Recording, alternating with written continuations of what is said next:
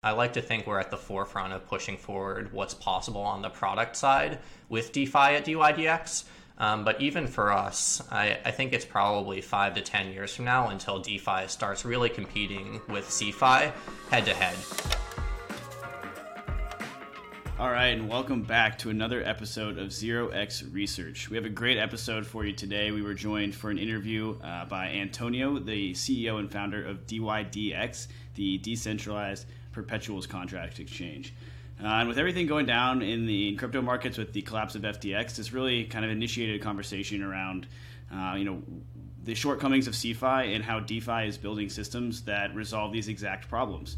Uh, but before we get into that great uh, interview today, we are joined by two other members of the Blockworks research team, Matt and Westy, just to discuss the latest happenings of the market. Uh, it's been another crazy week. It feels like it's relentless, but we'll get right into it, uh, an episode of Cool Hot Seat, Cool Throne, just to kind of break down what's been happening. Uh, Sam, why don't you go ahead and kick us off? Who you got in the hot seat this week? Yeah, for sure. Hot seat's pretty easy this week for me. I've got ConsenSys. They developed MetaMask, and over the weekend, or maybe it was uh, towards the end of last week, over Thanksgiving, they quietly updated their privacy policy and stated that IP and wallet addresses would be collected if you use their default RPC in MetaMask on Ethereum.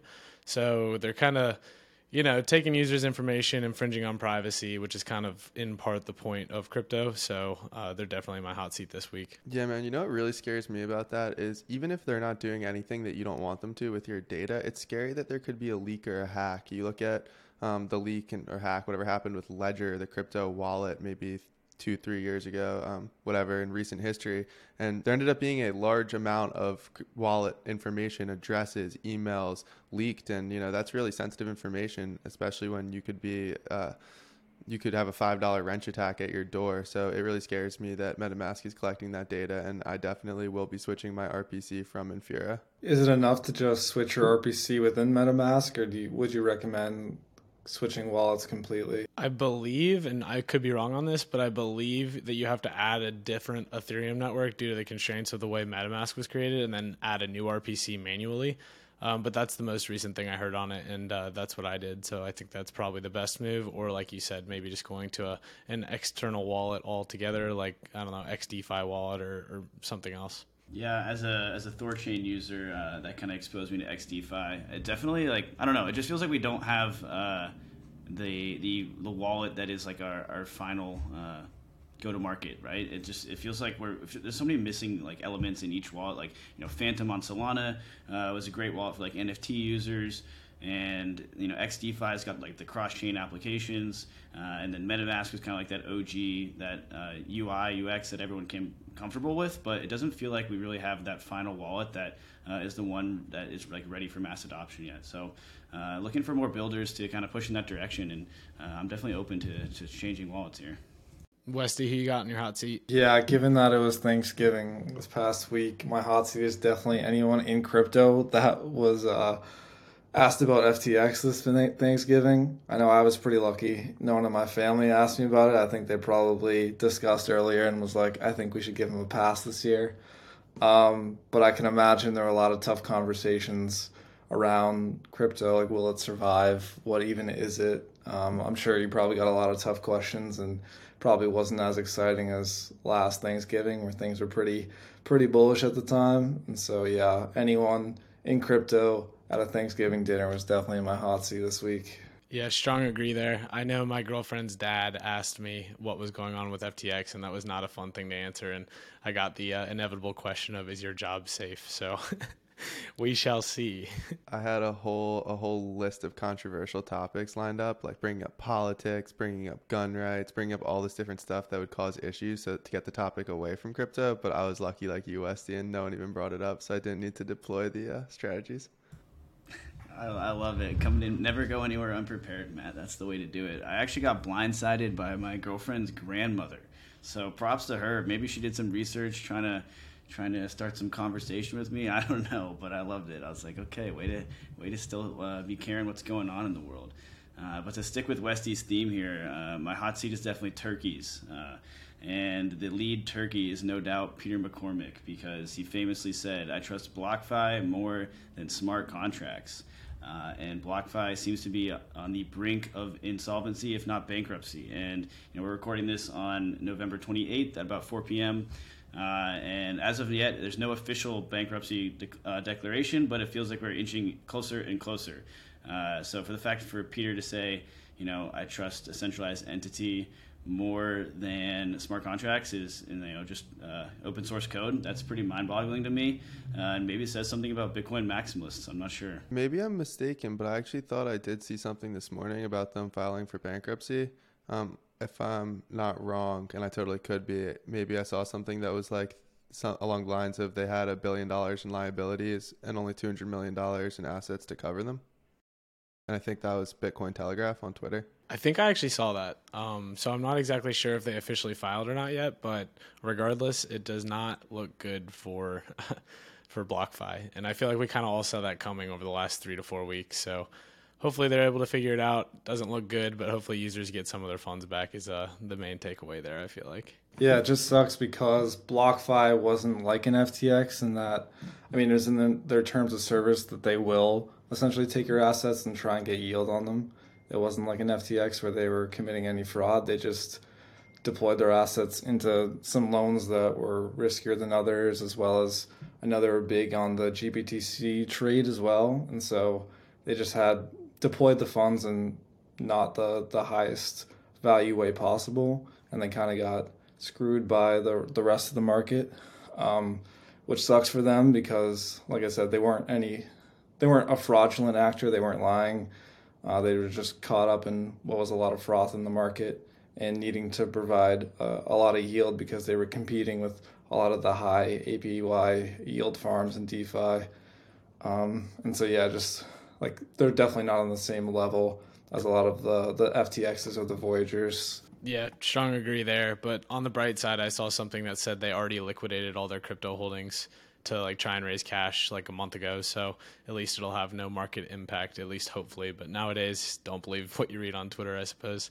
Uh, Matt, who you got in the hot seat? My hot seat is wrapped ETH fudders uh, over the long weekend since Thanksgiving till about today. There was a lot of rhetoric on crypto Twitter about, you know, wrapped ETH. There was some troll posts that it was like hacked, that they didn't have the money to back, you know, the amount of ETH. And for those that don't know, wrapped ETH is just a 40 some odd line smart contract that you can wrap ETH in it gives you back wrapped ETH at any time. You can go reverse that transaction, put in wrapped ETH, um, and get ETH back. And the reason it's actually necessary and vital to the ecosystem is Ethereum's not an ERC20 token.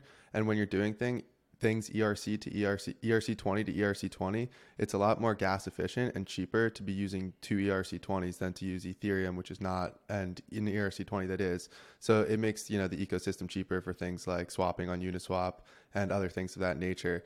And just seeing all that FUD was uh, pretty pretty disgusting because it's you know one of the more well audited smart contracts. It's short. It's probably been looked at by pretty much everyone in the space. There's no central custodian, so you know taking uh, thinking about it in a negative light or saying that there's a, a large possibility that it's hacked or that they don't have the funds to back it is kind of a clownery in my opinion.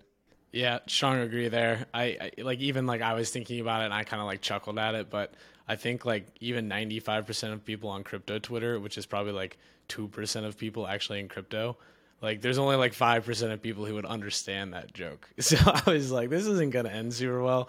Then I woke up this morning and I see articles on I think it was either Bloomberg or Business Insider saying like, "Oh, ETH is in trouble," and it's just like, gosh, why do we do this to ourselves? But kind of funny nonetheless. Yeah, to try to attempt to give that uh, Bloomberg article, article some credit uh, within the body of the the article, it mentioned that it was a joke, but of course, like one of the two bullets at the top of the, the, the right below the headline uh, was the the you know the the risks around wrapped ether or whatever, however they chose to word it. So uh, yeah, it is wild how like uh, the jokes between you know three or four people turn into uh, headline news articles. I just think it's so funny how, like you said, like these tradfi uh, publications are just watching crypto Twitter in the same way we are, and these like um, sort of community journalists like following them and getting the insights from them and then reporting it back to their audience. I think that's pretty cool in its own right. Like it does sound like they got it right that it was a joke, which is good good to hear because otherwise maybe they, they stopped trusting a lot of the sources they were getting on crypto Twitter, which really is the best source of info. But yeah, it's cool that they're they're sort of looking in on us on crypto Twitter. Let's head over to Cool Throne. Westy, who you got? Yeah, my cool throne. It's tough to have a cool throne right now, but it really is the the builders in DeFi. Like a lot of these DeFi protocols, like are completely unfazed by a lot of the FTX drama. Like discords are super active, telegrams are super active. The builders are staying with their roadmaps. Like they have complete conviction in the space, and I can see it. And it's really awesome to see after what have been some of the biggest blowups in crypto's history. Like people are still uh, chugging away on what they're building, and they're building great stuff. And so you love to see that, yeah, the industry is chucking along no matter what happens. Yeah, and Antonio even dives deep into uh, what DYDX specifically is doing uh, in the interview we have for you today. Um, but yeah, it is great to see, like, you know, bear, you know the, the common phase, bear markets for building, is, is you know, it always remains true whenever the, the depths of these cycles hit. Yeah, I guess I would add. I mean, I don't know how good these stats are. Like, you can go to Artemis or Goku Stats and kind of check out like developer activity, and it's pretty much fallen off a cliff since the bull market. But those are also easy stats to to fluff. So that would be my one rebuttal. But but yeah, I mean, nothing makes someone want to work harder on a project they're building if they see you know the number go down. Like you'd think they'd be like, all right, well, no one else is gonna fix this and make it better, so I guess I have to if I want to save my bags. Yeah, I even saw a thread this week um, from someone in the Solana community where they basically like put out a survey to a bunch of devs that they knew um, within that community, and it seems like they've hunkered down and are pretty like still pretty confident in Solana and are staying there to build, like a majority of the developers, um, which is really interesting to see. I mean, given all that's happened to the Solana, I mean, they've been on our hot seat like three weeks in a row. That's pretty bad for them, but um, yeah, it's good to see that even they have super strong conviction, are going to keep building, and I really hope they do rise from the ashes because, like, we need better builders because um, it really uh, the rising tide lifts all boats. I could take it over for uh, Cool Throne next. I got ACX dumpers in the Cool Throne. Why? Because actually, let me start with uh, Across is a L2 bridge between Ethereum L2s, um, and they just uh, launched their token via airdrop today. Uh, it's ACX, but I'm giving the cool throne to the dumpers because ACX pretty much is just a governance token. It doesn't really have any utility in the form of paying for transaction fees or getting MEV um, from validators back to uh, the token. So I think that that token will get dumped pretty hard, especially when considering that LPs can stake their LP tokens in order to earn ACX uh, rewards. So yeah, I think that one's a down only chart for a while until governance kind of like incorporates some kind of value accrual mechanism. Yeah, I was definitely someone that as soon as that airdrop was able to claim, I redeemed it and sold it on the market. And it looks like it's trading at I think five cents per token, which is super interesting because they just raised capital at 20 cents per token, which it's now trading at what 25% of that. And so I think this may be a trend going forward in which we see a lot of the, the private market valuations, especially ones that were super high. Like this was a $200 million FDV for a token that has no value accrual, like you said. And so maybe we start seeing like a lot of these private raises that were super high, like on the public markets that they, they reach really, really low valuations versus that private valuation. I also think something we're still working on is like token distribution methods. Um, like I, I, like how you guys all hit on the fact that it's like a pretty useless token. Uh, but one thing to consider is like how the distribution ends up flowing, right? And we see like these Gen One style airdrops to like early users. Like we're starting to. There's a lot of conversation around the fact that these just aren't effective ways to like uh, get users to, in your protocol. Uh, Tarun actually recently reha- rehashed one of, an old Dune dashboard uh, that like goes to show that the uni airdrop receivers like don't uh, overwhelmingly overwhelmingly use the protocol to trade assets. Like they're not overwhelmingly involved in the LP process. Um, it was just like an easy way to just distribute tokens and decentralize the protocol, but it didn't necessarily gain a ton of users. Um, you know, Matt, you and I were actually talking about this earlier, so I'd love to hear your counterpoint to this because it's a really uh, well said point. Yeah, so like the Dune dashboard and the analyses of it do make a great point as to you know the amount of cap, the amount of, of money that was given to these uni token airdrop people was not made up within their fees or, you know, their activity in the network. But I think one thing that it might have done, and there's no real way to prove this, but I think that it might have created a big brand moat for Uniswap.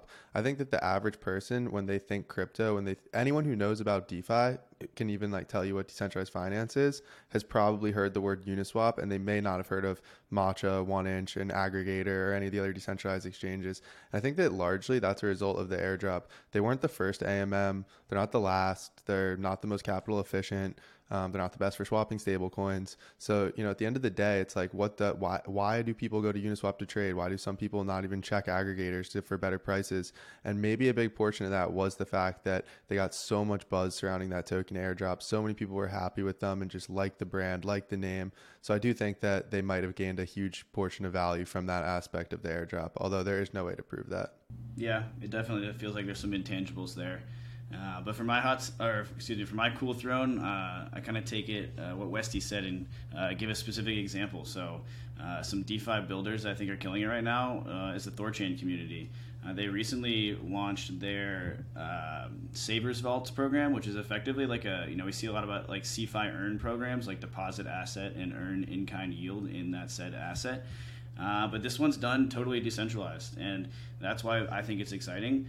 Uh, so basically, uh, how this works is, uh, let's see, earlier in 2022, Thorchain launched their synthetic assets, um, which effectively, like uh, a, a, synthetic asset is backed 50% by that asset and 50% by the protocol's native token Rune. Um, and so you are like taking, you're not taking price exposure to uh, Rune, like a synthet- synthetic asset is backed one to one and redeemable for uh, the deposit, right? So if I have one synthetic Bitcoin, then it's redeemable for one native Bitcoin on the Bitcoin network. Uh, and so it's cool to see that they launched this primitive uh, maybe six to eight months ago, uh, and now they're actually like you know DeFi Legos. They're building on this primitive to launch their Savers vaults. Um, and basically, how this works is you mint a synth, and now you have the ability to stake that synth in a vault and earn native yield on it. Uh, and so this is pretty exciting. You know, with a lot of these CeFi uh, earn programs, everything was like obfuscated in a black box, and you didn't know how they were generating this yield. Uh, but with Thorchain, it's very transparent, right? Um, you're earning trading fees and block rewards, a, a, smaller portion of trading fees and block rewards uh, that is earned by LPs. So you're effectively taking like an LP position and then only taking the single-sided exposure from that. Uh, and so you have less risk and therefore less reward. And right now, uh, there's about 500 total users that are using the platform uh, for the savings vaults, uh, and about $2 million deposited. Uh, and currently, Bitcoin's uh, APR is around 4%. So, uh, pretty interesting development there. I don't know. How, I think it's going to be like less attractive for some of these proof of stake coins, right? Like, if I could stake Atom in like with directly in the network, or I can stake ETH directly in its own network, uh, I'll probably end up earning a higher yield than you would like using a savings vault uh, on Thorchain. But ultimately, like those would balance out, I think, and based on the trading fees uh, I, f- I feel like there'd be like some equilibrium that'll end up balancing out. But super excited to like see uh, a decentralized earn program kind of come through, and it's like you know real real yield based on block rewards and trading fees. Fully agreed. It's super nice to see a decentralized exchange where you can actually swap between native Bitcoin and Ethereum or anything like that. And to your second point about finding better yields on staking tokens elsewhere, thank God for liquid staking derivatives, right? Um, you know, at the end of the day, I think that that solves a lot of the issues on that front when you're able to go stake your asset, get a liquid staking derivative like a staked ETH or a, maybe a Lido staked Cosmos, which or Lido staked Atom, which is supposed to potentially go up for governance uh, vote soon. So I do think that you know that's a problem that we'll see fade away. Yeah, Thorchain's really cool. I really like what they're building. I guess the one thing I would caution people listening would be, you know, they've experienced a couple different hacks over the course of their history. So jumping into a new product that hasn't been battle tested, I'd be a little bit wary. Um, but yeah, I mean, they're working on one of the hardest problems in crypto, just like native asset cross chain swaps. Like that's super difficult. And there's a reason most bridges don't try and go that route because of how difficult it actually is. So I think on that specific niche in crypto, Thorchain really has kind of developed a somewhat of a moat, and it's going to be tough to replicate the same success that they've had. Yeah, on average, they do roughly 11% of daily bridge volume, which isn't an overwhelming amount. uh, but multi-chain's the leader there, and they're only around like 18 to 20 percent. Uh, so it's actually a pretty competitive uh, market in the bridge landscape, which I thought was pretty interesting. Uh, and one more fact is uh, during the week of the FTX collapse, so let's say November 6th through 12th, um, Thorchain's use actually jumped to 16%. Uh, so, pretty significant jump there. Uh, and I feel like that speaks a lot about the user's confidence in Thorchain to execute transactions in a time of need, as well as the assets that they have selected to list. Because uh, you know, listing an, a new asset on the network is not like a, a, very easy thing to solve. You have to the validators have to run nodes on these other chains. Um, so they've done a great job curating uh, like which assets are listed. Uh, so it's cool to see. Uh, but let's go ahead and jump. Or actually, Matt, give us your. You have one of the better cool thrones. You almost did it again, Dan. Dude, I know. I get excited. I have a one little comment about your cool throne actually about Thorchain, which is just maybe it helped that the FTX hacker moved all their funds out through Thorchain. I think I don't know if that's true, but I think that might be true. So uh, that might have helped with their volume dominance throughout that whole ordeal, if that's correct. My cool throne today is Yano, Blockworks' very own Jason Yanowitz. He's our commander in chief, co commander in chief. He's one of uh, the founders of our company, along with Mike. And about five months ago, five and a half months ago, he wrote this crazy viral thread about the three stages of a bear market, where basically the first stage, the TLDR, everyone should go read it though. It's really good and it's long. But the first, the first part is the it's fine stage. Everything's going down, but people are still bullish. They're still happy. They're still excited. Stage two, forced sellers, um, people who are reliant on a token start to collapse. Their companies don't, you know, make it they have to sell their tokens, funds fail, things of that nature. Stage three, he says, pain turns to boredom, I believe, which is like, you know, people are leaving. There's nothing cool going on. There's no narratives. There's no pumps. There's no news.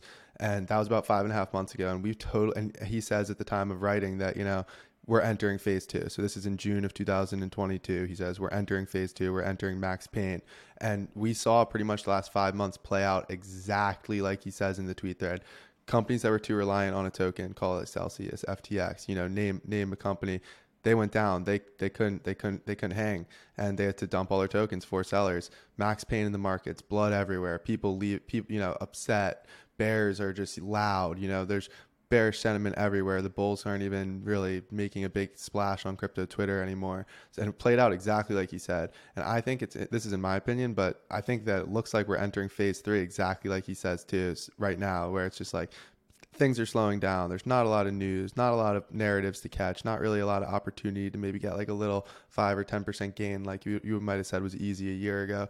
And I just want to give him a huge shout out because that thread is awesome, and he seems like he might even have a crystal ball but uh, the reality is that crypto is cyclical, and it's just not his first rodeo. Well said, Matt. Yeah, I think that's a great point. Um, yeah, and if that if that is ends up being the case, uh, it's now is kind of the time to like buckle up and uh, get ready for the boredom. And uh, I think one of the points he includes is there is just like find a way to stay interested, um, and so kind of grinding away and uh, maybe studying a new protocol or a new sector of DeFi, or even like if you were into NFTs, maybe start exploring DeFi or vice versa. Um, it's just about staying interested and staying dedicated. And uh, of course, once once the bear market re- uh, fades away and back into the bull market, that's when things get exciting again. Uh, so that means there's good times ahead, right? Uh, but changing points here and kind of pivoting over to to one of our Flipside dashes. Uh, as we do, as we know, each week we do a Flipside dash review, as they're one of our generous sponsors, uh, and we really appreciate the the insights and on on-chain data that they provide, of course, for free. Uh, so, Matt, can you walk us through this uh, dashboard we have up on the screen here? Sure. So this dashboard is looking at JoePegs, which is a semi-recently launched NFT marketplace on Avalanche on the AVAX Avalanche chain. Um, I believe it launched in June. Avalanche didn't really have NFTs before that. I'm sure that there were projects live, but there was no volume, no exchanges, no one was really trading them. It was kind of not a space that I believe any investors were super interested in. Along with the launch of JoePegs, an, an exchange for trading NFTs launched by Trader Joe, who also runs the biggest DEX on on Avalanche, uh, they came out with the Smol Joe NFTs, S M O L Joes.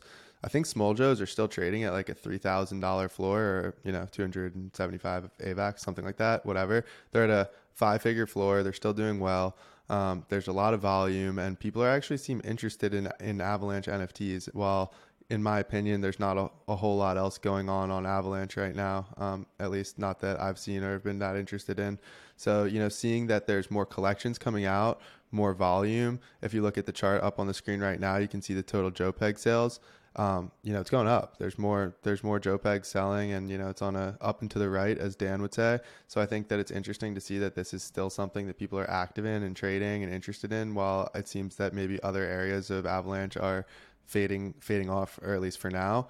I do think that, and this is like hot take, maybe not true, but in my opinion, and this is just something I've been thinking a little bit about. So not financial advice and not even confident in this, but I do think that maybe buying NFTs on like one of these L1s is a better RR, a better risk reward profile than, you know, buying the token itself personally, I'm not very bullish L1s going into the next bull market, at least the L1s that did well in the last bull market. But if I was going to gamble on it, I think I would probably be interested in buying these kind of like blue chip NFTs, maybe the first NFT, something with historic value or something like that. So I think it is interesting that we're still seeing uh, a lot of activity on JPEG's NFT marketplace. Absolutely. Just one thing I do want to point out here on this chart uh, it is a cumulative chart, so it is deceivingly up and to the right. However, we do see some pretty big spikes here. Uh, most namely in the middle of October as well as towards later of November.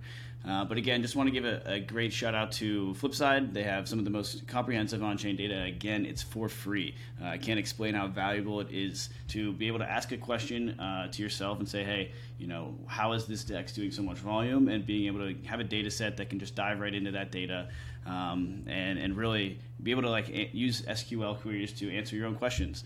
Um, and if that's something you're interested in, we do have a little opportunity for you to claim and earn some USDC. Uh, we have an exclusive 0x research bounty. We'll have a link in the show notes, but definitely uh, if that's if that's up your alley, be sure to check it out. Yeah, I also want to take a second to thank our wonderful sponsor, Chainalysis. They're one of the leading crypto analytics providers, and they're helping provide the tools necessary to legitimize our industry. They enable investors to track funds on chain with ease, and they also have some great research uh, on their website that's available for completely free, and we'll link to that in the show notes. They offer really in depth courses on all things crypto, which are definitely worth checking out. Chainalysis is building the tools our industry needs, so be sure to look at them in the show notes. They've been stepping up their Twitter thread game too. I don't know if you guys noticed that, but I feel like I'd never seen a Chainalysis thread in the last month or two. They've done like three or four really good ones that I was like, whoa. I love that. Don't sleep on Chainalysis. But uh, without further ado, we got a great in- interview with Antonio from DYDX. Let's get right to it. Welcome back, everyone. We have a great uh, interview upcoming for you all uh, with the founder and CEO of DYDX, Antonio. Antonio, how are you doing today? I'm doing well. Thanks so much for having me. Appreciate it. Yeah, I really appreciate you, uh, you know, spending some time and hopping on here with us. Really, the the kind of the meat of what we wanted to hit on today is DeFi's role in regaining the trust of the industry, uh, given the FTX collapse that we've we've seen over the past couple couple weeks now, and and really how dexes are built uh, around transparency and kind of like and, and what uh, you know how these models were really built to avoid these exact situations that we're seeing it play out in FTX. Uh, so I'd love to uh, give you the floor to give yourself a brief little intro, and then if you could lead that into kind of just giving us a, a recap of, of what happened with F- FTX uh, in your eyes.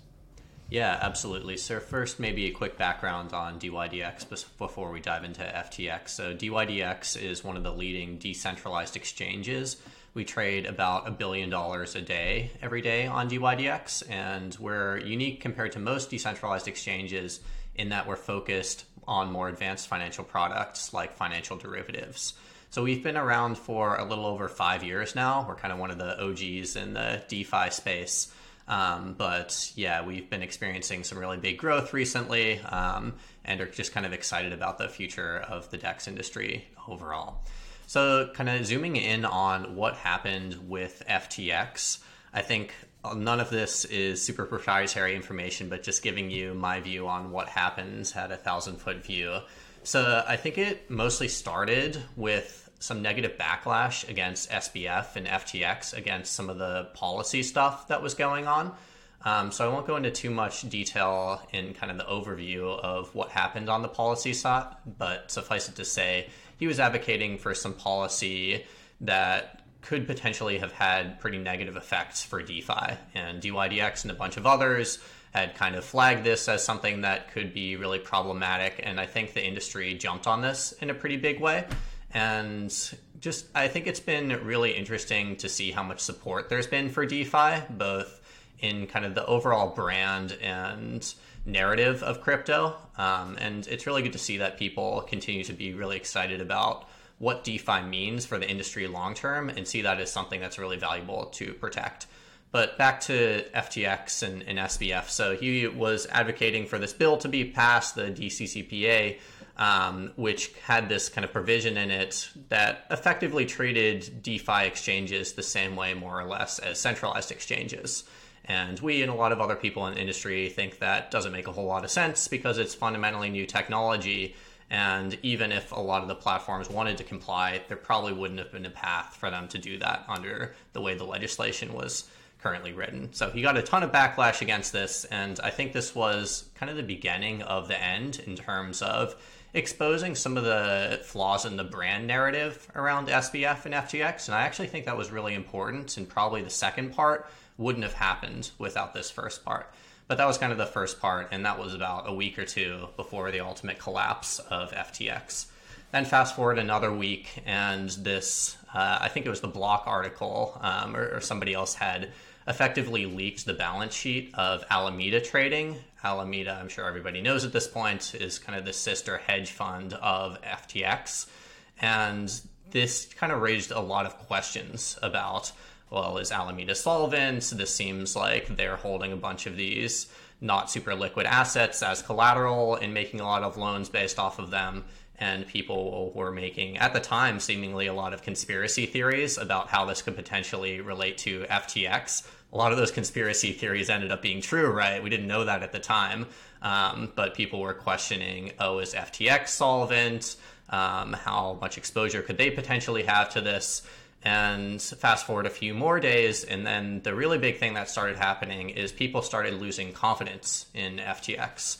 Um, and that resulted in this run on the bank situation where tons of people started withdrawing their funds from FTX. I forget what SBF said the total amount requested to be withdrawn from FTX was, but it was a lot, probably on the order of like 50% of the entire assets on the exchange.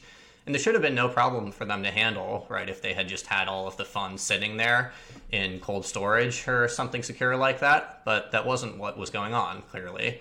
Um, and I think fast forward one or two more days, and we didn't hear anything from SBF or FTX for a day.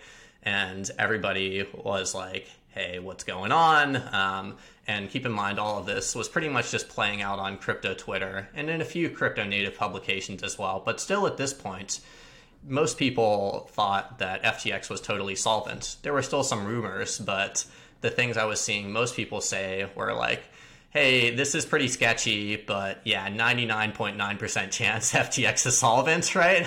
but still, this is a little bit sketchy. Um, and then I think the bombshell tweet the next morning was SBF tweeting that they were getting acquired by Binance.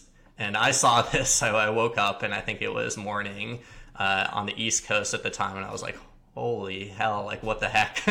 how, how could this possibly have happened? Um, I thought it was a joke at first, to be honest, kind of a bad joke. But then I saw CZ's tweet effectively confirming it from the other side that, at least at that point in time, they were planning to acquire FTX.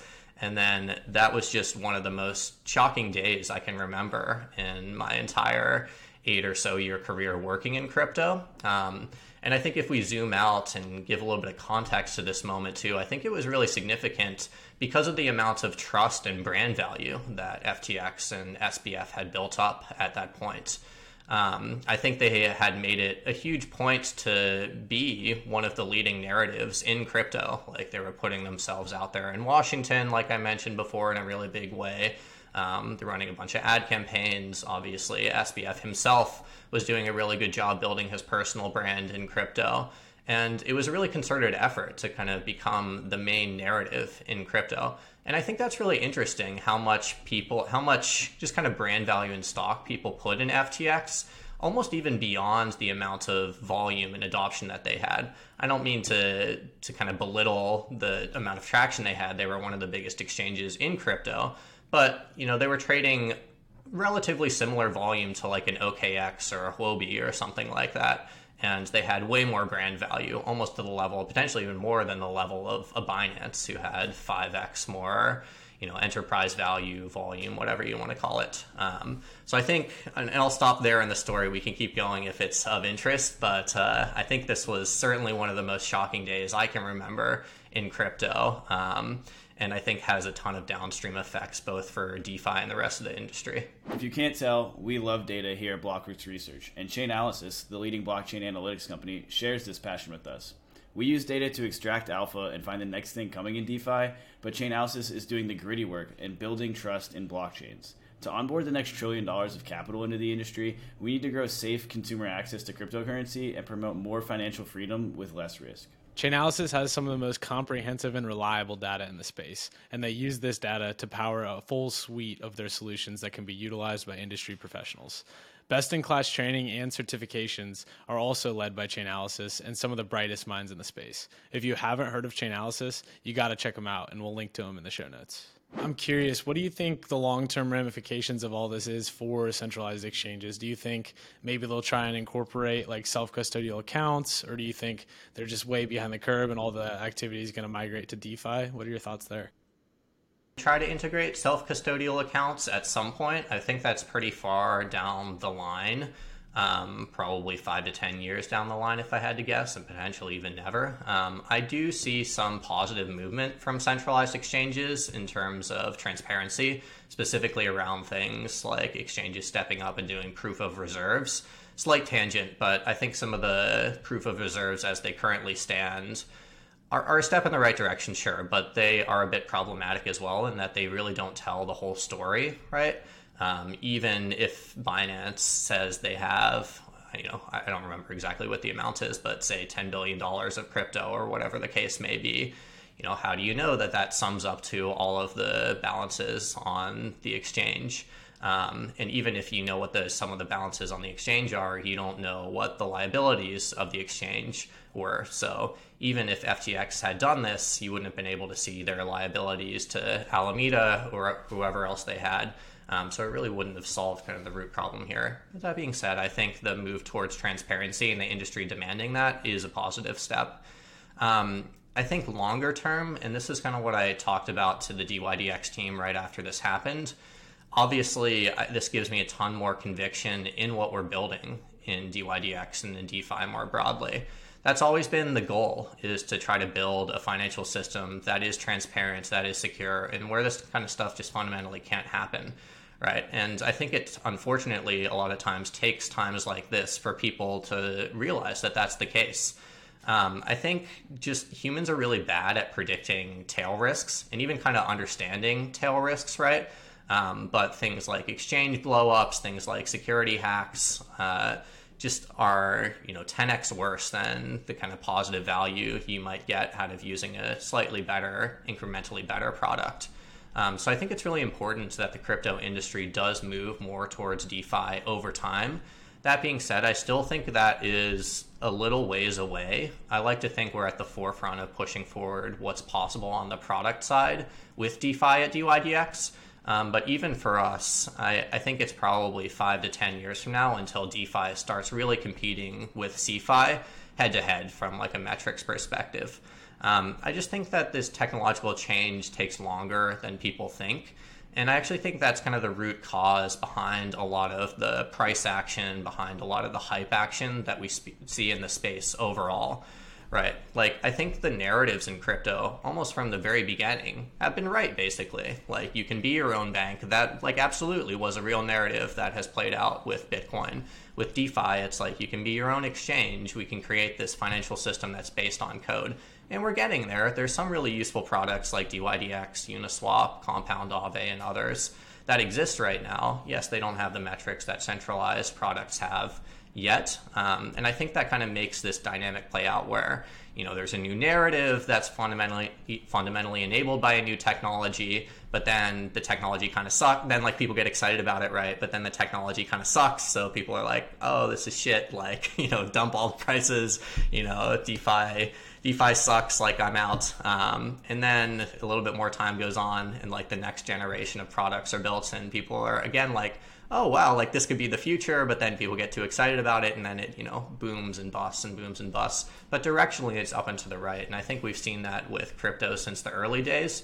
and now we're kind of seeing that play out with DeFi as well. Um, but zooming back in, what does this? What does the FTX debacle mean for DeFi in the short and medium and long terms? I think long term, it's really positive, and like I mentioned, does really speak to the need for what we're building. I think in the short to medium term, um, it could potentially, well, it definitely will be negative for crypto overall. Just there's going to be overall a lot fewer people trading crypto as people lose faith in the industry. There could potentially be some negative regulatory backlash on both centralized and even potentially decentralized exchanges. And I think it's generally just going to make it harder for everybody um, in the near to medium term, call it the next one to three years or so. Uh, but it makes me a lot more optimistic for the long term, and that's really what we've always tried to build for at DYDX. Yeah, that actually segue, segues me well into the next question, which is, you know, with centralized exchanges, they're pretty sticky because like KYCing, getting a bank account set up, like it's a big process. But then in DeFi, you know, you have open source code, and you know, there's increased competition because people can just fork it, and then you've also got um, really low friction to move from one protocol to another, and you know, people vampiring, attacking liquidity. How do you view actually creating a sticky product in DeFi? Um, and and how do you retain kind of a moat? Yeah, it's a good question. I actually think it's pretty similar to the way you do it in centralized exchanges as well. You do it through brand predominantly, and that's not to say it's some like big marketing sham or something like that. I think the fundamental technology really plays into the brand, right? and that's what we've we're always talking about on these podcasts right we're sitting here saying yeah this is the future of finance that's governed by code it's transparent it's secure and that's brand right um, it is kind of a, a, concise encapsulation of why you might want to use these products so let's maybe take a specific example um, and maybe a, a, third party example that's not DYDX, but take something like Uniswap. Um, like why does why was Uniswap way more successful than SushiSwap? Um, now the products are like a little bit divergent, right? So maybe there's some differences from a product perspective, but right after SushiSwap forked Uniswap, and if anything, probably threw uh, more fuel on the fire with the token, the Sushi token, which came out before the Uni token, right? Like, why was that not successful? And I think it really comes back to brand. Even right after the fork, Uniswap had a good amount more volume. And I think that's just because people trusted the Uniswap brand. Um, it was a website they knew, it was like a team and product that they knew. Um, and even fast forward to now, if you look at the amount of volume that's going through like a uniswap.org, even compared to a DEX aggregator, there's more going through uniswap.org which if you think about it as a product maxi like actually doesn't really make sense because you get objectively better pricing by using a dex aggregator than you do on uniswap. No shade at all to uniswap. I think they're the best uh, spot decentralized exchange but i think it really speaks to the power of brands that they've been able to build as an example um, and i think it's really the the same case if you look at something like an FTX, and that was kind of where I started my story, right? Because I think it's a really important backdrop to literally the fact that they were misappropriating user funds, they lost the faith of the community and their brand really started to, to suffer. And I think if you look at the, the companies that have been really successful for centralized exchanges, like Binance first and foremost, they've done a great job of building up a brand. You know, CZ's always out here tweeting like safety first, safety first, like users first, users first. And of course, that's what you want to see if you're a trader in the space. Um, I think DYDX and decentralized exchanges more broadly can kind of do a 10x better job eventually of creating that brand. And it's not going to be with thousand person marketing deposits. It's because enough people are going to get it and they're going to understand hey, this is a new financial system that's built on code, not on intermediaries. And that's like the best brand you can have from a transparency and security perspective. So that's how I think you really create a moat in DeFi and probably in crypto in general. Um, and I think it's actually probably more similar to a centralized exchange from like a go-to-market perspective than people realize. Yeah, absolutely. And you know, even when the, in the in like the early days of the, the early days, like a couple weeks ago when FTX was truly collapsing, right? We saw this you know, significant exodus of users moving their funds from centralized exchanges to their uh, self-hosted wallets. I know we saw six billion dollars of Ethereum and stablecoins uh, leave exchanges over that period. Um, you know, and then the question is, well, where's this money flowing, right? Uh, and if you guys have a great uh, metrics dashboard on your on your website, and you know, looking at that week starting November sixth, right? $10 billion of weekly volume, which is levels not seen since May, a 67% increase uh, in week over week active takers, and a 250% increase in week over week unique depositors. So you really see that, you know, when FTX really started falling apart, there was this demand for this transparent, trustless alternative. Um, and, and, it does come down to, you know, maybe this is the shift that the market needed. And like when you talk about short term versus long term trade offs, right? Like, you know, maybe this is like a, a you know so, uh, some short term suffering we needed to do for some long term success and kind of shaking out some of these bad actors.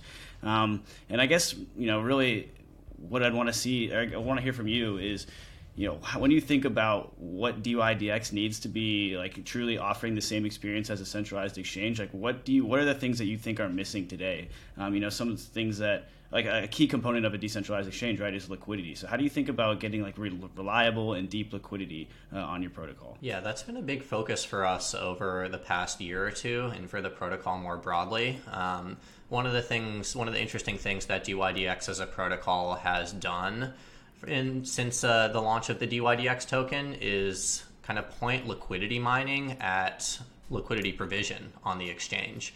And for those who aren't aware, DYDX is not an automated market maker. It's an order book based exchange. And that's pretty intentional because we feel it gives us the best ability to create really liquid and deep markets.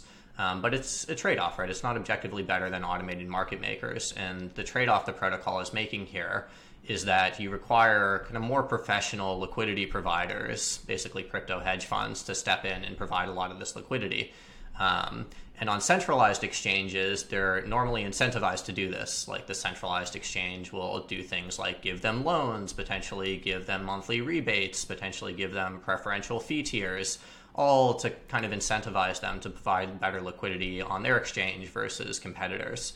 And that's kind of the approach we've taken as a protocol towards getting liquidity on DYDX as well. And with DYDX, we can actually do something that's super unique in that I mentioned before, in that we can point the liquidity mining or part of it directly at this liquidity provision. Um, and effectively, what was done is that there was a formula that was come up with that effectively scored the quality of liquidity these professional liquidity providers were providing to the platform.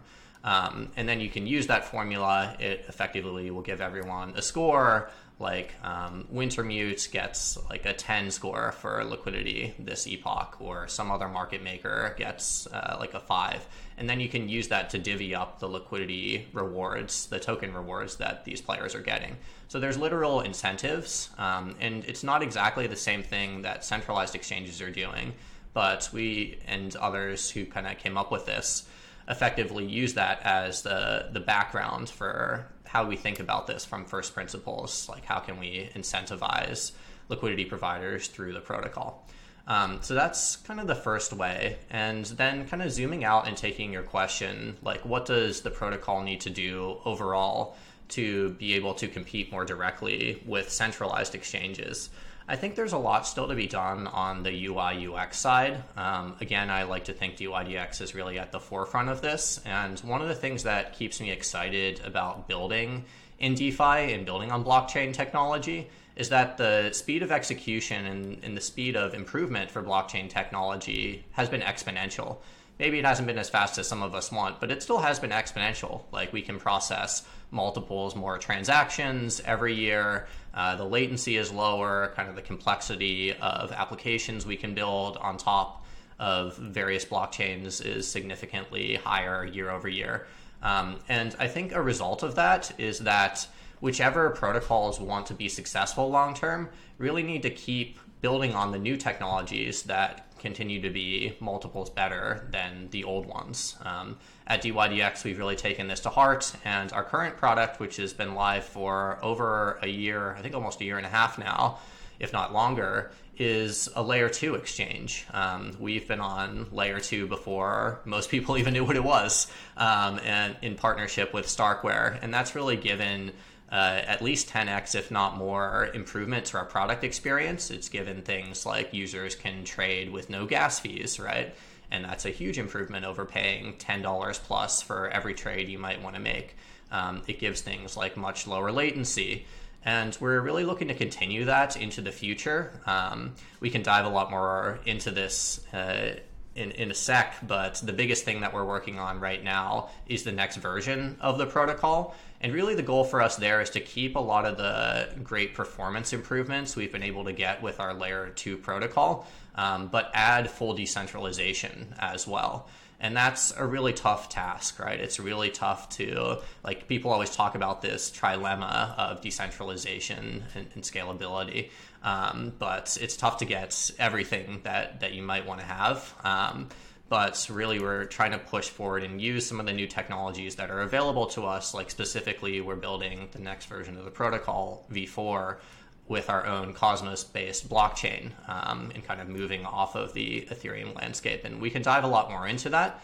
Um, but we really feel like it gives us the best opportunity to potentially build the best possible product long term. Um, saying just a little bit more about what DeFi needs to do, I think, from a product perspective, I think UI UX is really critical. Um, it's just a lot of basic things, right? Like, how are we going to be competitive with Binance when, on a lot of platforms at least, people are still paying upwards of $10 in transaction fees per a single trade or action, right? That's ridiculous, right? That's clearly worse. Um, there are some things that are obviously better about DeFi, like the transparency, the security, even some UI things, like it's actually way easier to onboard to most DeFi platforms because you just connect your wallet. You don't have to go through this lengthy onboarding process of doing KYC, like setting up your 2FA for all these different accounts, et cetera, et cetera. Um, and I think DeFi needs to lean into that and do more of that long term and kind of figure out these potentially 10x better ways that we can actually build better products through ease of onboarding, through things like composability, than centralized exchanges and financial products can. And that's really something that we're looking to lean into at DYDX, but it does take time to build as the technology is still pretty nascent, right? I mean, decentralized exchanges were really just invented like six or seven years ago. Um, and fast forward to now, we're trying to compete with some of the biggest financial products in the world, and that's a tough task. But I think even the fact that we're in the conversation now, um, in a big way, gives me a lot of hope for what's possible to build in the future. Yeah, absolutely. And I, I see Dan chomping at the bit to ask you about some some of the V4 rollout details, but uh, I want to ask you one question real quick. That's kind of boring, but uh, got to get your take on it. What do you think the regulatory fallout from the FTX situation is, and maybe how it pertains to DYDX? Yeah, I mean, I think the knee jerk reaction from most regulators will be to overregulate the crypto space and absolutely, there should be some regulation on the crypto space, probably a good amount more than there is right now. Um, the major distinction, I think, I and probably most people who understand what's going on in the crypto space would make is between centralized financial products and decentralized financial products, right? But I think there's a huge amount for us still to do on the education side for policy and that's been something we're really trying to step up our game on at DYDX. Um, actually are just bringing on a head of policy. I'm spending some more of my own time on this and really just trying to approach it not necessarily so much right now, at least, as hey, like we want these specific things to be passed or not passed, but more from an education perspective and getting the word out there, right? Just literally saying exactly the same things that we're saying on I'm saying on this podcast right now. Like, hey, DeFi fixes this. If this were DYDX instead of FTX, there's no way Antonio could have, you know, lent all the funds to some hedge fund and, and blown everyone's money, right? It's just fundamentally impossible. And the fact that that's the case, even though DeFi is super nascent, I think makes it really exciting potentially for for a lot of regulators' objectives, right? And that's really the case that us and a lot of other really great people um, in the DeFi Education Fund, Blockchain Association, to name a few amongst others, are really trying to go out and do. Um, but all that being said, I think we're playing from behind here, and I think there is just a ton of scrutiny in on crypto from the entire world. I mean, I opened up my phone today and opened up the New York Times, and literally the first thing was like FTX and uh, you know the New York Times talking about how they were misappropriating customer funds and all these things. And if you're a policymaker, you read the same news, right? And you look at that and you're like, holy shit, we need to regulate crypto. Um, And like I was saying, that's not necessarily a bad reaction, right? A lot of these, especially overseas exchanges, have been allowed to exist outside of the regulatory framework for a long time. Um, but the main thing I would ask and advocate for is that as a lot of this policy is being crafted, that it's at least done with the understanding of what DeFi offers. Um, I wrote kind of a long tweet thread uh, on this uh, a week or two ago, um, but I was basically going through a lot of the core policy principles that uh, the CFTC puts into like how clearinghouses are regulated and they go through a lot of these principles and you know you think about regulation usually as what are literally are the laws but i think if you go a level deeper it's pretty interesting to try to understand that right? And a lot of the principles are things that are really common sense. It's like okay the exchange should make sure that when it does a trade both sides have the funds okay, like obviously we should do that, but like in CeFi, you need regulation to to enforce that that's the case. Um, but a lot of these things are potentially 10x better in DeFi, right? It's like okay, if you're Uniswap or the DYDX smart contracts, it does it by default. Um, or a lot of regulation pertains to transparency, like customers should understand where their funds are, um, and the custodian shouldn't like lend them out or do other sketchy things with them. It's like, okay, this is like pretty simple. Like we can all agree, like this should be the case. I think a lot of people in crypto kind of have the misassumption that it's like us versus the regulators or whatever. And I think un- unfortunately that has been the case in in some ways. But it's really not the case long term, I think. And it's really not the case if both sides are able to kind of understand from first principles what the other side is trying to do.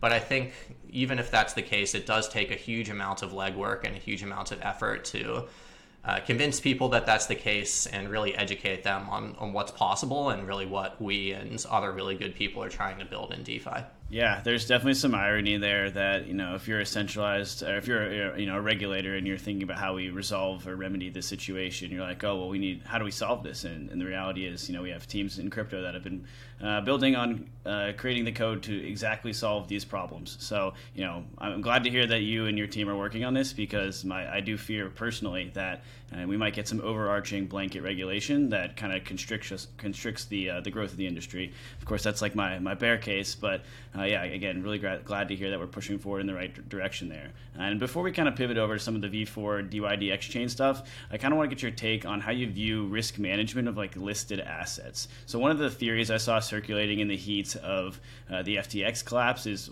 how did Alameda actually lose ten billion dollars? Right, that's just it's not it's not exact it's not exactly an easy thing to do.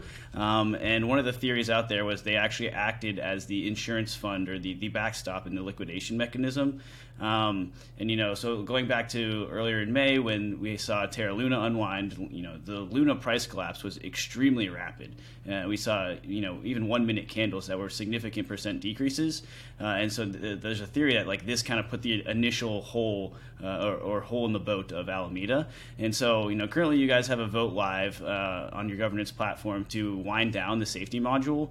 Uh, mostly around the proposals kind of talks about how it's mostly around, you know, more of like an illusion of safety. It's if DYDX were to experience some issues, uh, then you know the, the insurance fund likely would experience losses as well, and the tokens would kind of have to be swapped from DYDX tokens to USDC. Uh, so I'd love to just get your take on kind of how you see uh, building out a safety module. Is that something that's even necessary? Uh, and really just risk management around which assets get listed and how uh, it, how the protocol is susceptible to these price movements. Yeah, absolutely. So it's a great question and a really big and kind of deep technical topic here. Um, on the first piece, with kind of the financial stability of call it the derivatives contracts on FTX and other platforms. So, yeah, I mean, I think that's certainly a theory at this point. I wouldn't be surprised if that were the case, but I would also guess that the bulk of funds that Alameda lost were more based on a lot of their venture investments and probably lending activities that they were doing just the notional value of a lot of these derivative contracts. I'd be surprised if it were high enough that just from bad liquidations or losing money on liquidations, they could have lost that much money. But that being said, like it absolutely is a risk. Um, and I think one that just takes a lot of financial modeling to look at what are the appropriate risk parameters to set for a lot of these financial contracts. Um, we do a lot of work behind and others do a lot of work behind the scenes to set those parameters effectively um, on DYDX. And I think the advantage of something like DYDX is, first of all, that it's transparent. I mean, I've said that a million times, but I'll keep saying it. Um, so at least you can see what all the parameters are on these contracts. You can see and verify exactly the balance of the insurance fund, et cetera, et cetera. And then also that anybody can kind of step in and help to govern a lot of these parameters on the protocol. And one of the interesting and I think exciting things about DYDX governance specifically is there's a lot of really good people that are participating in it right now, and a lot of people that really know what they're talking about. Like some of the biggest participants in DYDX governance have been a lot of the trading firms and also a lot of the really good, kind of more research focused uh, firms uh, that are looking at a lot of these DeFi protocols. Um, and I think just the fact that a lot of people can come together and express opinions, express positive opinions, express potential risks and negative opinions, um, kind of bodes well for the future of risk management on a lot of these DeFi platforms. And I think we've seen that be the case for a while now. Um, again, like the insurance fund on DYDX is totally transparent. Um, and I think we lost something like ten thousand dollars out of the insurance fund right after the FTX, the volatility after the FTX collapse, and to give people a sense of scope, the DYDX insurance fund I think has like fifteen million dollars in it right now, so it's like a really negligible uh, loss based off of that, um, and it's all transparent at least. Um, what you were talking about with kind of the DYDX safety pool as well, I think does play into this a little bit. That's slightly separate from setting appropriate and kind of safe risk parameters across the contracts themselves. Um, but kind of the original thesis behind having that fund was just to have some backstop liquidity um, and effectively funds to be able to step in in the event that the protocol loses money and it eats through um, so, sorry, maybe taking a step back. There's like two different insurance funds on DYDX. The first insurance fund is really financially similar to how the insurance funds work for perpetuals on Binance, um, FTX, and other platforms. In that they're paid into as people uh, get liquidated on the platform, so it sort of like slowly grows. And then if there are times when there's extreme volatility and you can't liquidate people fast enough, then that insurance funds will like drop potentially drop in value. Um, this is a very rare occurrence, and like I was just mentioning, hasn't really happened very much at all on DYDX. Um, so that's the first insurance fund. That's not going anywhere. Second, like insurance fund is more of a protocol level insurance fund. Um, and on DYDX, the way this worked was pretty simple. There was a smart contract where users could stake DYDX tokens um, in exchange for some newly minted supply, basically liquidity mining, staking rewards on DYDX.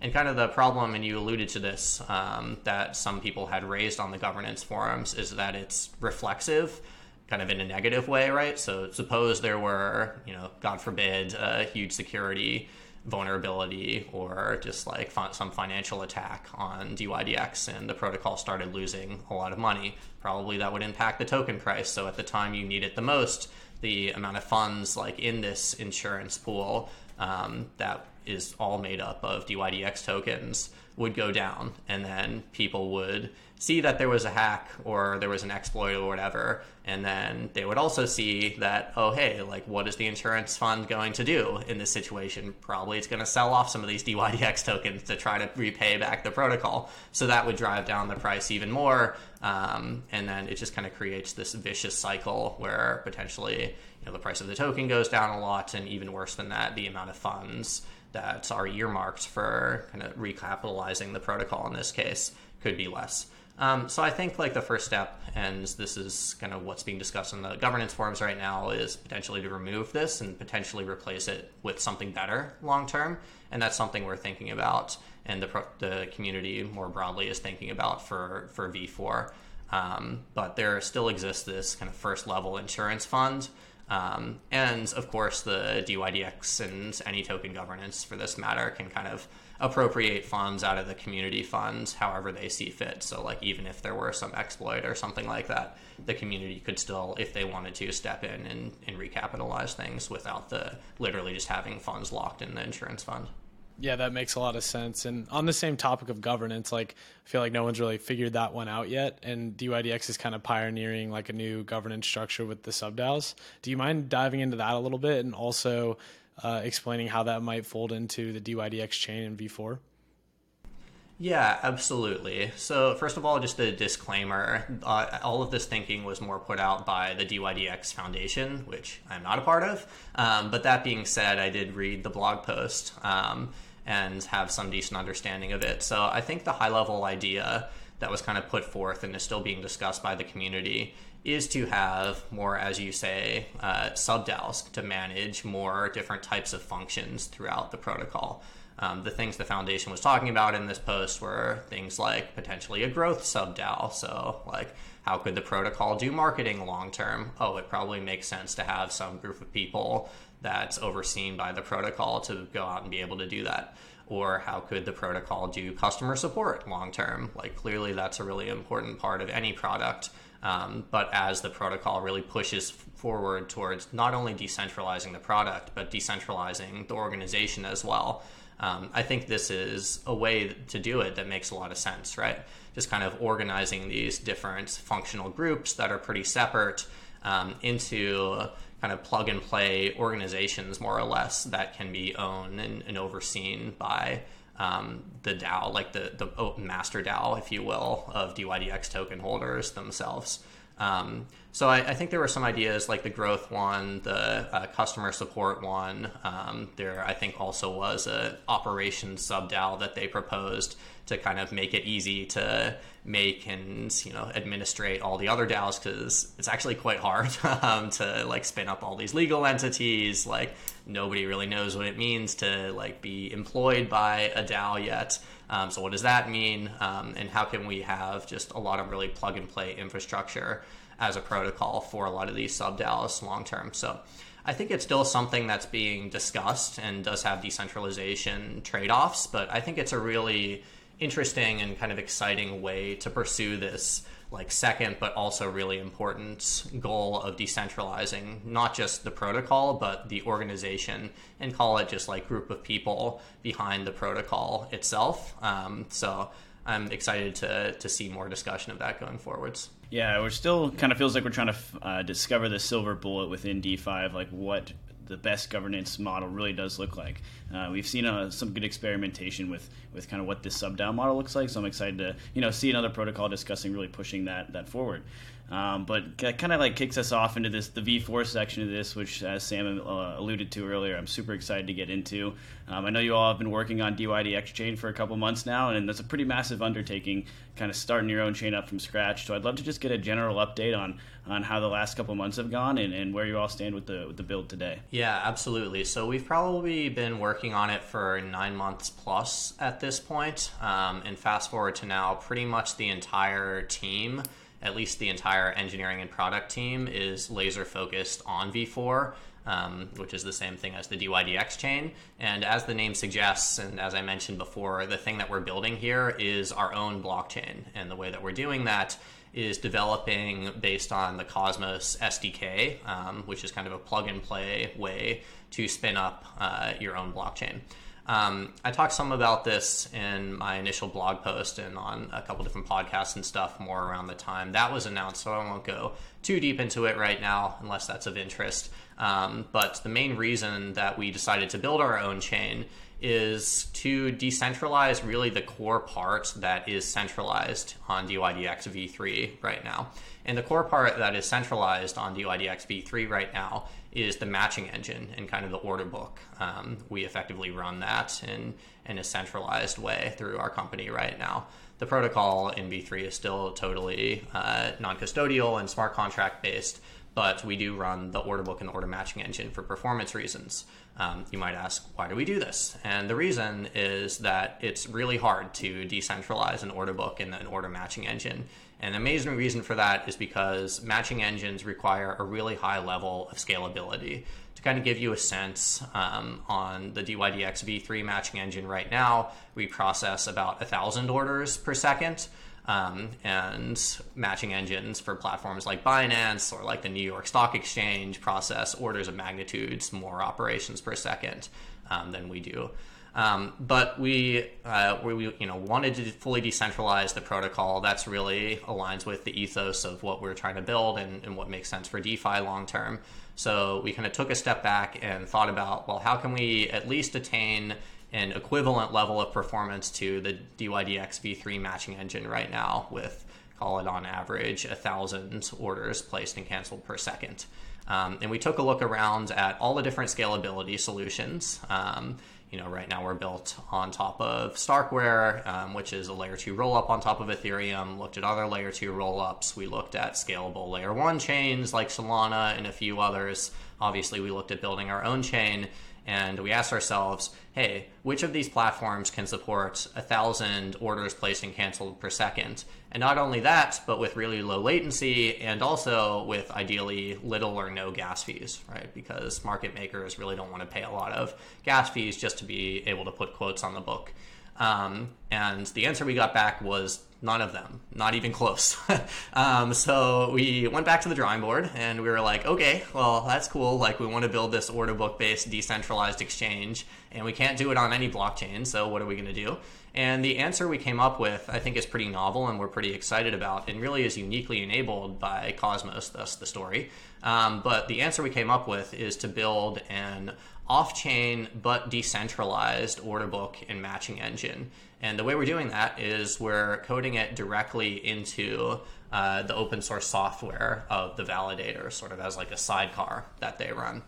Um, and this is really uniquely enabled by Cosmos, right? Because you, um, as the developers, effectively uh, can write into the open source software what the validators are going to be doing, right? And some of the things the validators are doing is normal old consensus stuff. Um, and some of the things could be whatever else you want. So it could be like coming to consensus on what the orders placed and canceled should be. But if you do it this way, all of the orders that are placed and canceled never actually make it on chain. They still are decentralized in the fact that they're being stored by the validators, but it's really the same concept as a mempool um, in Ethereum and any other blockchain for that matter, where the order book only exists in the mempool, and then only the matched orders actually ever go into the consensus version of the state of the chain. And this is really important because on order books, roughly 1% or less of orders ever even get matched. So just doing this gives us like a 100x increase in scalability um, without sacrificing any decentralization, with getting literally free gas costs, right? Because you don't have to pay gas if things never even get mined on chain. Um, and it was just an overall 10x potentially better product experience for us to build. So that's kind of the core thing that we have been building for these past couple months. We actually just earlier, uh, you know, this morning released some news that we have completed what we're terming milestone two of the development process. And Milestone 2 effectively is an internal working version of the core trading experience. Um, so we have this testnet up and running internally right now. Um, there are bots that are placing orders, that are canceling orders. The validators that we have running internally for the testnet are coming to consensus on the orders that are placed. Um, there's things like liquidations, et cetera, happening.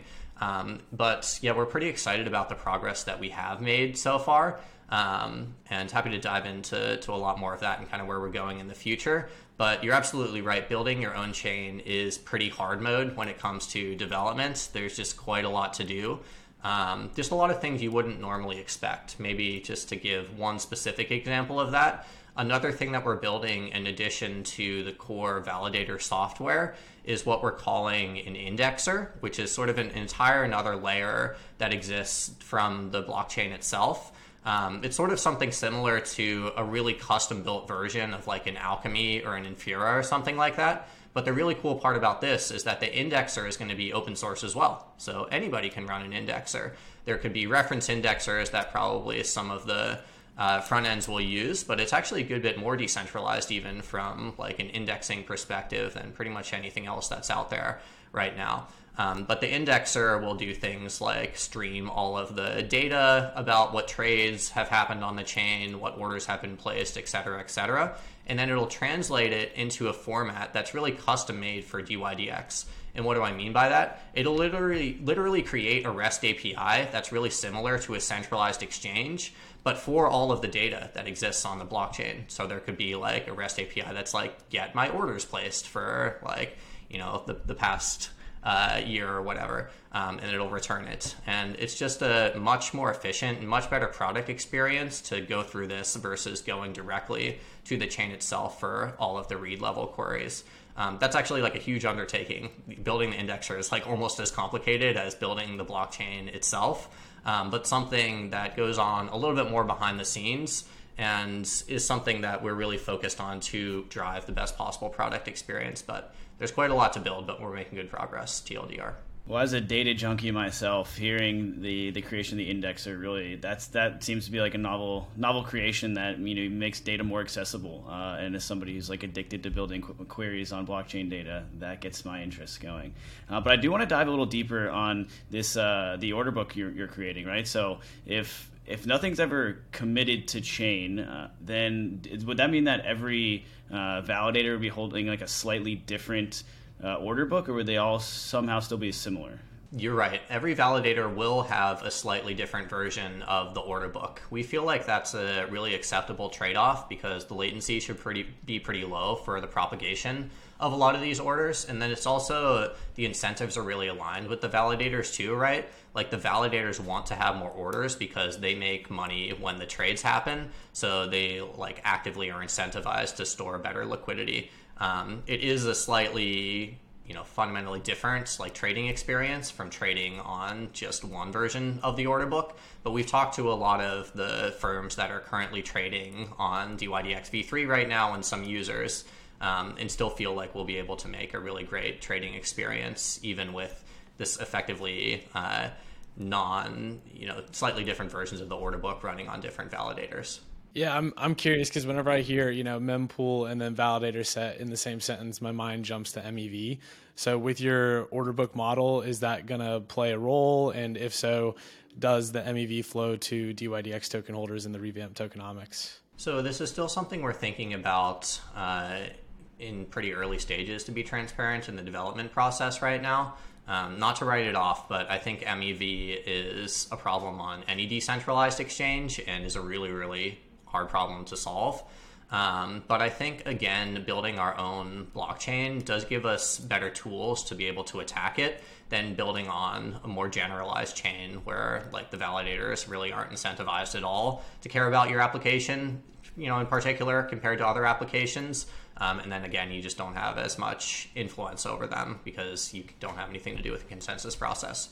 Um, so I don't want to go too much into it right now because it's really something we're still thinking through, but we're exploring a lot of different paths. I think one of the things that we're thinking about, at least uh, starting with, is more transparency as to what the validators are doing. Um, and I think if you, again, try to make sure the stakers are aligned with the overall success of the protocol, and then you combine that with giving a lot of transparency in terms of what's going on on the validators.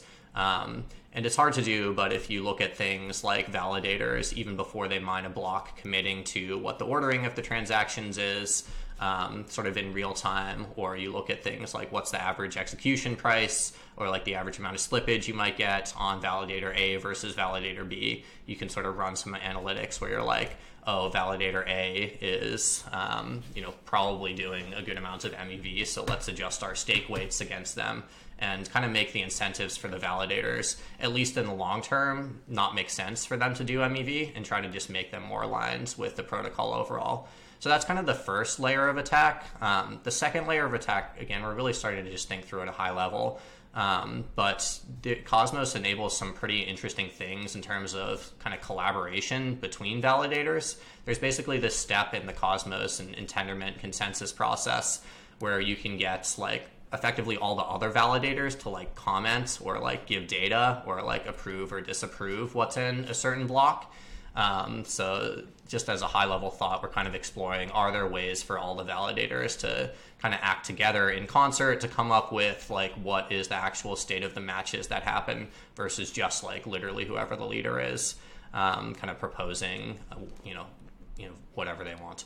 So those are the kind of ways we're thinking about attacking it long term. Um, but definitely it's still a work in progress, and I think is still more in the research phase for both us and, and other chains. Yeah, it's cool to you know when you when you think about like building on an app specific chain, you get this extra de- design space of the validator set. So using them uh, to kind of like build out what your chain can do or what your protocol can do and how you design that uh, is super exciting to see someone like pushing forward and, and you know pushing what's what can be done uh, in that in that side of the equation.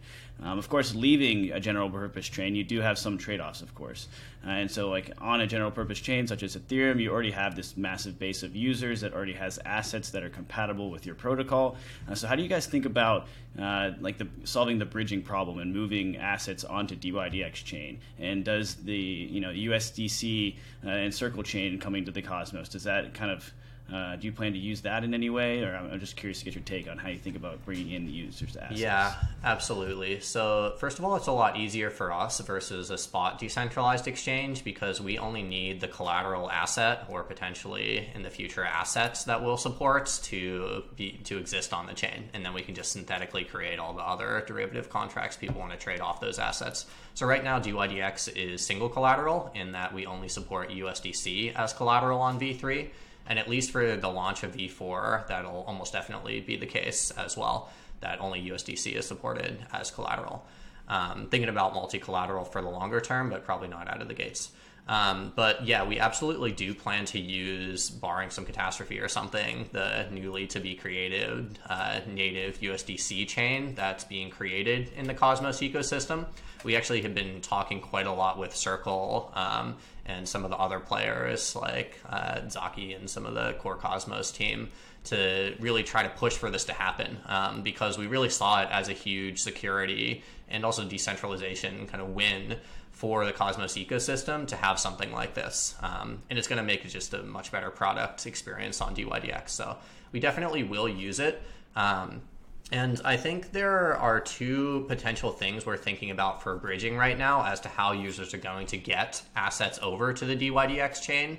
Um, the first thing is a little bit more long term. We're trying to push on Circle and USDC to build this sooner rather than later. Um, but effectively, what they're thinking of building, and, and, they released a public blog post about this not too long ago, so I can talk about it.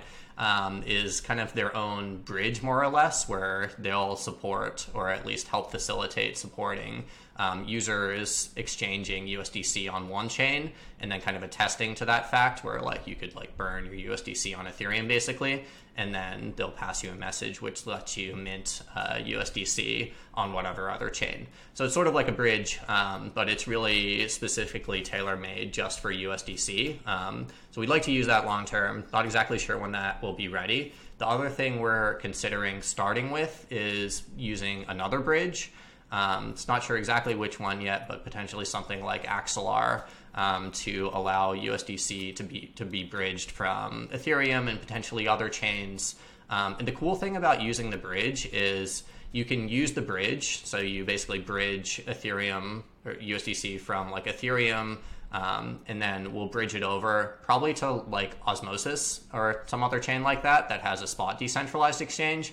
And then we'll trade it for native USDC and this will all happen in the course of like a couple minutes. So like yes you're using the bridge but you only have a few minutes of exposure to it right? Um, and then you swap it for the native usdc and then that can be transferred to the dydx chain using ibc which is very secure and decentralized. Um, so this all sounds fairly complicated but we're effectively planning to build all of this in behind the scenes into just the dydx clients themselves.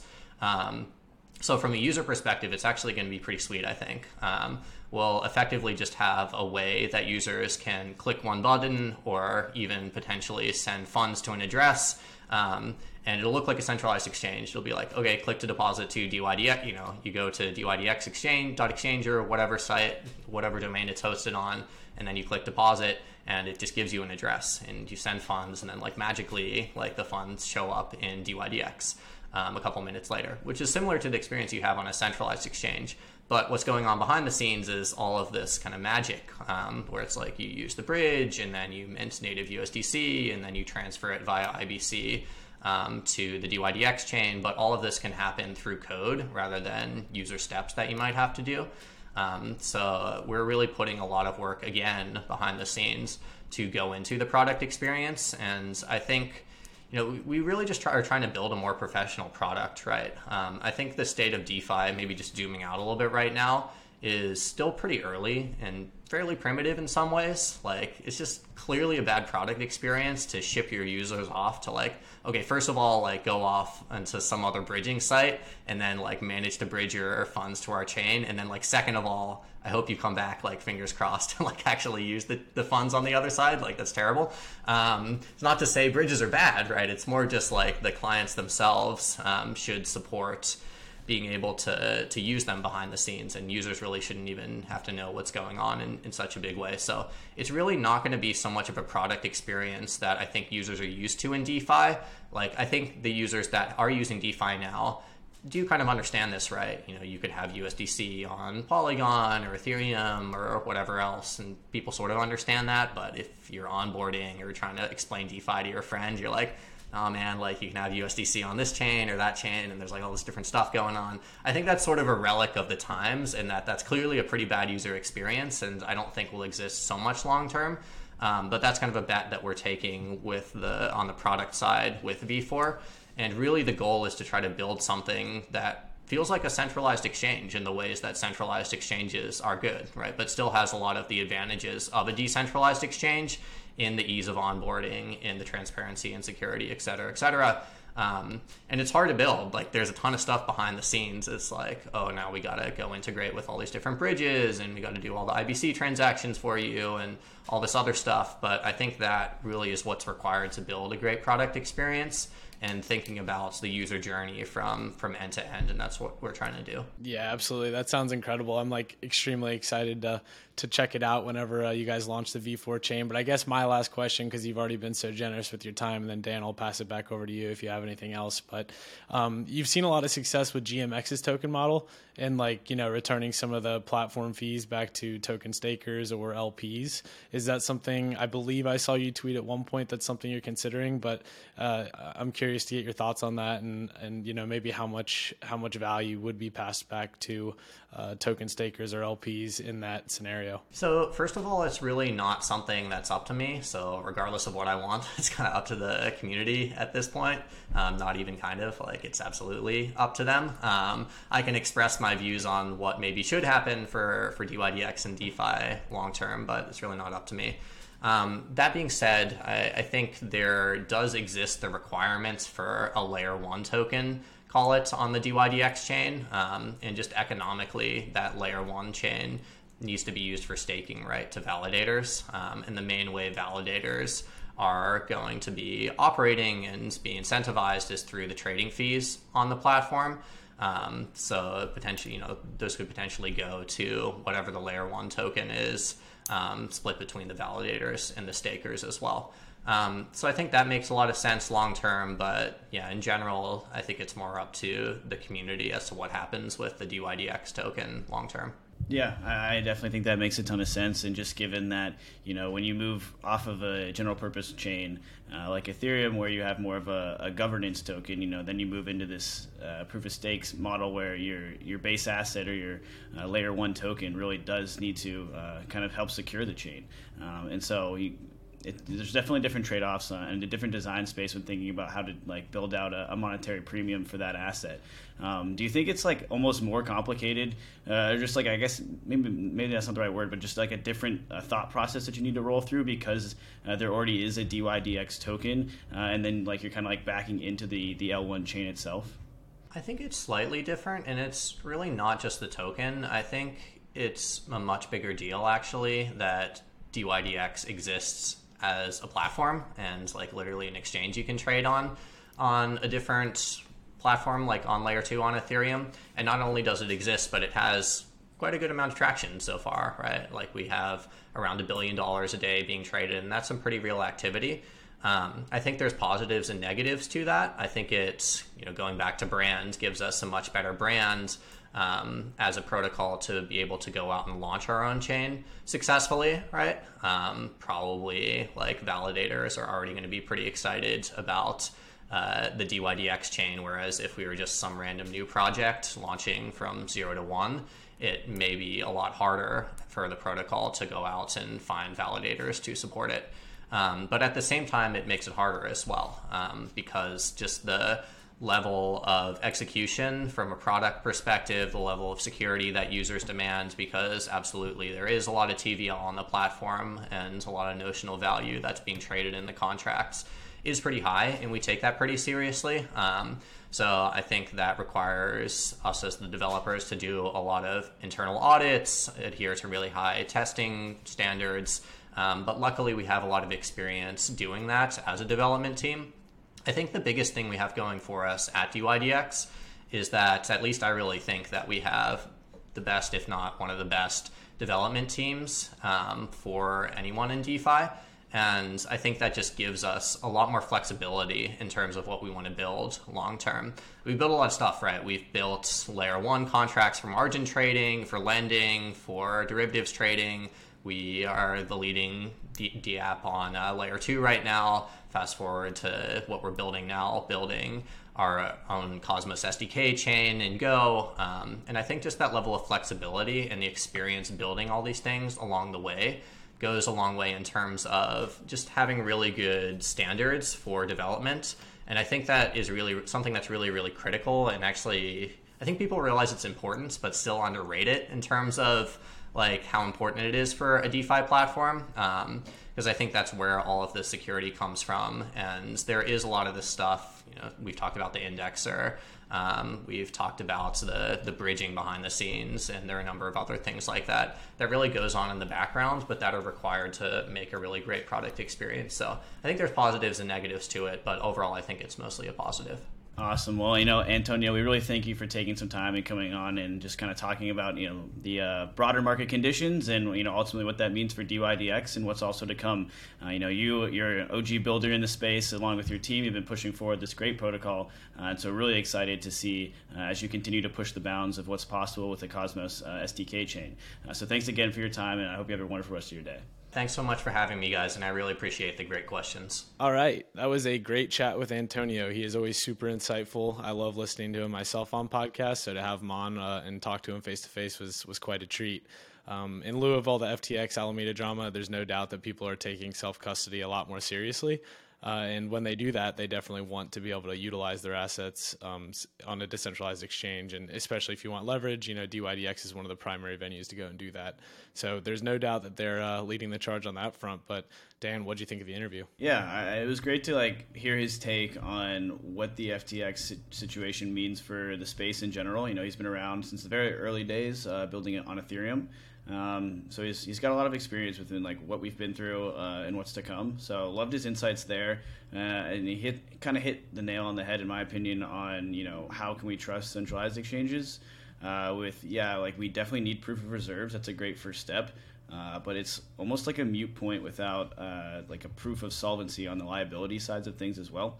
Uh, and that's a little bit harder to solve. So uh, I think we almost have like a tech issue there, and probably need some like improvements on uh, zk tech and just zero knowledge uh, technology being deployed, uh, even on that sense, right? So like you can hide the uh, the actual holdings while still knowing that yes, indeed, you are solvent.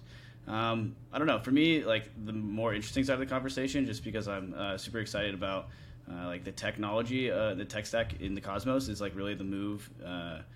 from Ethereum to Cosmos, um, and yeah, I think my ultimate, my largest takeaway from the whole thing would be, you know, building in an app chain gives a couple different benefits, and uh, one of them is really composability uh, or customization, I should say, and specifically the customization of the validator set. That's just something you can't do on a general purpose L1, uh, and it really seems like they're pushing the envelope there.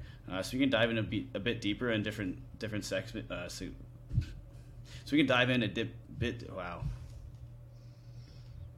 So we can dive in a bit deeper there on some different sections uh, and kind of go back and forth because I, I, know we uh, let's hit a, like a little bearish and bullish take on these.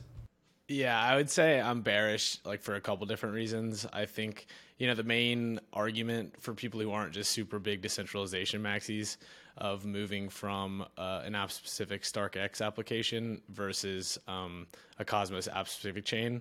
I think people usually argue, yeah, you're paying rent to Ethereum in order to live there, but everyone wants to be their own landlord.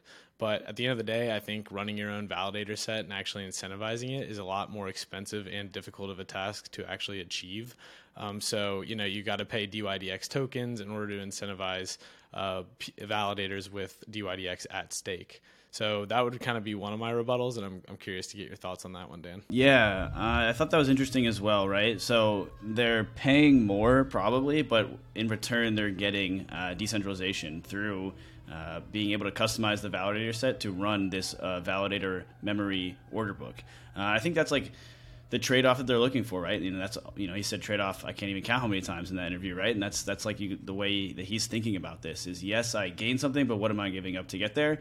Uh, and to me, it seems like maybe they're giving up that like sense of community or that user base uh, in return for a decentralization. And you know, he's a very product first guy, and to him, decentralization is very high on the list of needs. Yeah, and then in in terms of like the Cosmos ecosystem, like you know we had Sam and Yusuf on last week uh, talking about how Prop 82 failed. That's obviously kind of a dent in the Cosmos roadmap, and then we also don't see any chains with significant TVL since the Terra collapse in the Cosmos ecosystem. So while composability might be seen seen as like kind of like a, a, pro for their move into the Cosmos uh, in, in relation to being a StarkEx application, I feel like there really isn't that much to gain how would you kind of rebuttal that comment? Yeah, absolutely. I feel like they are going to be the ones bringing value into the cosmos, right? Um, I think the question is like, okay, well, how are users going to get there? And the bridging solutions definitely will need to be broken out. And I actually hadn't heard of this USDC bridge, uh, this like native cross-chain communication uh, protocol that Circle is looking to build. Um, and after the conversation, I immediately dove in and started reading about this. Uh, and this actually seems like the perfect solution for something like DYDX to help get assets, you know, maybe from uh, Ethereum or even another L1 onto DYDX. Um, but you're right; like they're going to be the ones bringing the the heat first, I think. Uh, but there are more, there is building going on, right? Um, even though Prop 82 failed and Atom 2.0 is like going to be broken up into different pieces. Um, there are still 10 consumer chains that are eager to use interchain security, uh, and the ecosystem is still going to get built out. Uh, it's just a question of how long will that take.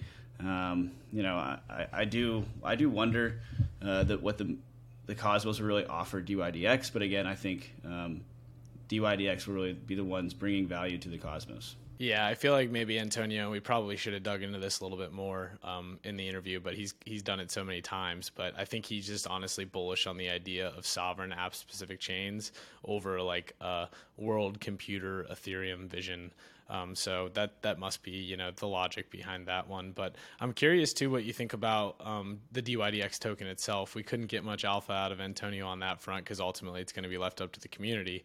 Um, but you know the token supply has been up only because they use it to pay out traders to incentivize them, um, and they pay it out based on volume, I believe. And uh, I think you could also make an argument that that's why their volume has been so significantly high is through these DYDX token incentives. Um, but yeah, the token price has suffered as a result. So do you think maybe the move to Cosmos does provide more out, uh, outlets to you know provide value accrual to DYDX? The move to Cosmos kind of enables them to have a DYDX to potentially be this layer one base asset as opposed to a an application token, right? Um, and DYDX has been around for a while, and we've seen a lot of these OG Gen 1 protocols find their tokens a little less equipped to um, kind of be these revenue distribution methods or these. Uh, token incentivization tools. Uh, and w- while these newer protocols are kind of like working out ways to do that, you know, we've seen a lot of vote escrow plat- protocols uh, make an attempt at doing this, some far more successful than others.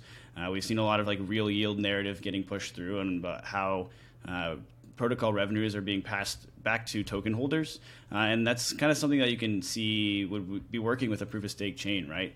Um, and so it kind of opens up the door to like be able to pass revenue to the validators who are performing a service for your network.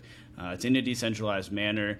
It kind of gets them maybe uh, under the under the security uh, of of or under the hiding away from the security of regulation. Um, but yeah, I think there's just a lot of different ways you can go with this, uh, and it's good to see that they're like actually thinking about how are they going to you know use their token to to bring value or how are they going to use the protocol to bring value back to their token. Yeah, what was it? They said $100 million a day of trading volume, even if there's, you know, 0.1% fees, what would that be? Like $100,000 a day to token stakers. So, I mean, that, that could go really, really well if that's the, the option they opt for.